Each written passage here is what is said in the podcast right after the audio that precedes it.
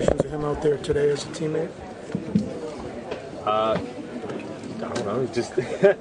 Uh, just you know, they got like another teammate. I mean, obviously we're glad to have him, um, but you know, the teammate, you know, just gotta just you kind of just find your way in the system. What do you see from this wide receiving corps in Detroit uh, that can probably give you guys a little bit of problems?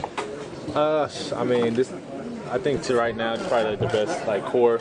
You know, obviously we're gonna see. I mean, no, it's on like week three. Sure. But, you know, uh, Golden Tate and Marvin Jones and Golladay, they're all deep threats. They're all fast.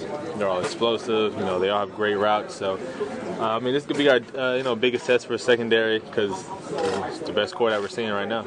You worked with Matt Patricia in the past. What can you expect to see from a defense? You know, his defense in Detroit, just from your experience. Uh, I mean, obviously a bunch of hunger guys. You know, ready to tackle, ready to play hard.